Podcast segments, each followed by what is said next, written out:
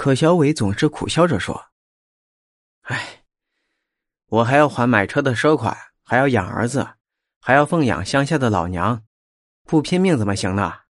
再说了，我也有应对的办法，身上尽量少带钱。如果真的遇上劫路的，最多给搜光钱，打一顿就是了。但是这总比没钱交房租吃饭要好吧？”听他这么说，老吴他们都唏嘘不已。不过也很无奈，只能平常尽量帮小伟一把。比如有的司机生意好的时候遇到客人，而小伟又恰巧没客，就会说自己有事，然后让小伟去拉。而老吴呢，更是热心肠，看小伟带着孩子跑车十分艰难，就经常在小伟要跑远路夜路的时候，就把他的儿子带回家，让自己老婆帮忙照看。小伟的儿子叫小峰。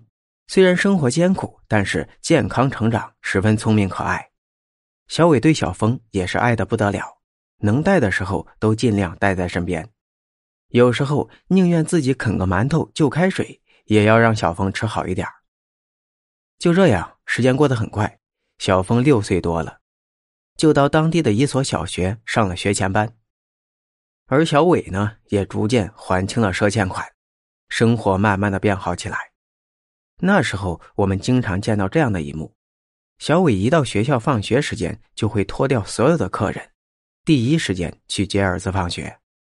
他总是把出租车停在学校对面的一棵树下，然后满怀深情的等儿子出来，投入他的怀抱。如果故事能够一直这样延续下去，那小伟父子毫无疑问会像今天的老吴一样，过上幸福安逸的生活。可有时命运呢？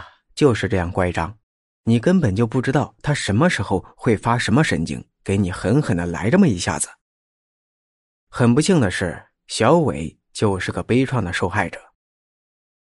亲爱的朋友们，不知道你们有没有看过美国著名作家杰克·伦敦写的《马丁·伊登》这本书？你们知道这本书对三四十年代美国一代青年人的影响有多大吗？不过很遗憾。我也没有看过这本书，我只知道它的大概内容，就是说一个美国青年马丁·伊登喜欢上了一个美丽的富商的女儿，为了能够匹配她，能娶她，他就不要命的工作，什么都肯干。可就在他有所成就的时候，富商无情的使奸计，把他的所有都骗走了，还把女儿嫁给了别人。马丁·伊登最后在绝望中开枪自杀了。我想说的是，小伟的故事和马丁·伊登的故事很相似，所不同的是，小伟追求的美丽的姑娘就是他憧憬的幸福生活，而命运呢，就是那个阴险无情的富商，最终不仅戏弄了小伟，还夺去了他的生命。在说了前面一段之后，老吴的声音突然变得低沉了，好像遇到了他不愿意回忆。却又无法回避的痛苦的事情。他顿了一会儿，平缓了一下情绪，又开始继续讲起。那应该是一九九六年的冬天，离过年不远了。那时候啊，我和小伟已经成了莫逆之交，他和小峰呢，成了我家里的常客。有时候我们亲的就像是一家人一样。那天晚上。具体日期我记不得了，只记得那天晚上特别冷，外面还下着小雪。小伟带着小峰就来到我家里，说是接了客人，要送去临近的县里，把小伟呢放在我家里帮忙照看一下。我老婆和女儿都非常喜欢小峰，所以以前也经常帮他带的。可是那一晚，我感觉有点不放心，就和小伟说：“这么晚了。”去到临县得有一百多公里呢，恐怕路上啊会不安全，就劝他让他不要去了。可是小伟说叫车的客人是个女孩，说家里父亲病了，同时呢还会加点钱，没事的。我一听是个女的客人，天气又这么冷，想想应该不会有什么事儿吧，所以就叮嘱他小心一点送到之后不要着急回来。等天全亮了，再在那里找个回头客。小峰呢，我会帮他送到学校去的。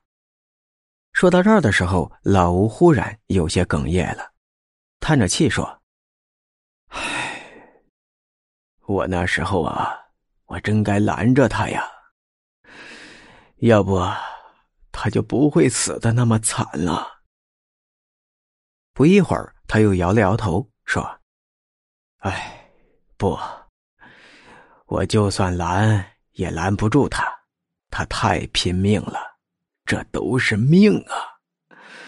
老天为什么让小伟这样善良的人有这样的命呢？”小伟走的第二天一直没有消息，老吴不停打他传呼机，就是没有回音。老吴心里开始有不祥的预感。不过那时他心里想，最多可能只是出了车祸，很快就会找到的。直到第三天，城里开始流传一个可怕的消息，在离城二十多公里的一个偏僻的山坳里，发现了一具被火焚烧的尸体，现场还有车辙印、一些散落的纸片，还有两段烧剩下的腿骨。老吴马上去公安局询问情况。后来，公安局的人给了一些现场的纸片给他看，老吴一看，立刻嚎啕大哭啊！那些纸片就是小峰留在车上的作业本，歹徒撕了作为火引子，所以丢到了地面。由于案件太凶残恶劣，公安局成立了专案组，半个多月之后就破了案。原来那晚小伟拉的客人完全就是一个陷阱。歹徒先用一个女孩来租车，让小伟失去警惕，然后跑到二十多公里处的时候，那女的说内急要方便。等车一停下来，路边埋伏的两个男的立即就上来夺了车。这三个人呢，都是吸毒的，抢车就是为了换钱买毒品。为了怕小伟认出来，就残忍的把他给杀了。小伟死后。我市出租车行业一片悲动，大家都自发的组织来看小峰，也捐了一些钱。但是小峰的去留安置上，大家意见有了分歧。有的人说送小峰回乡下奶奶家，或者小伟嫁在外地的姐姐家，有亲人照顾会好一些。可是老吴坚决反对，因为他知道小伟生前最痛爱小峰了，最担心的。也是小峰回农村生活，重走他小时候贫苦的老路。而且老吴也知道，小伟的母亲和姐姐也都十分困难，根本就无法照顾好小峰。最终呢，老吴决定他自己收养小峰，承担起了小伟父亲的责任。从那时候起，老吴就成了小峰的养父。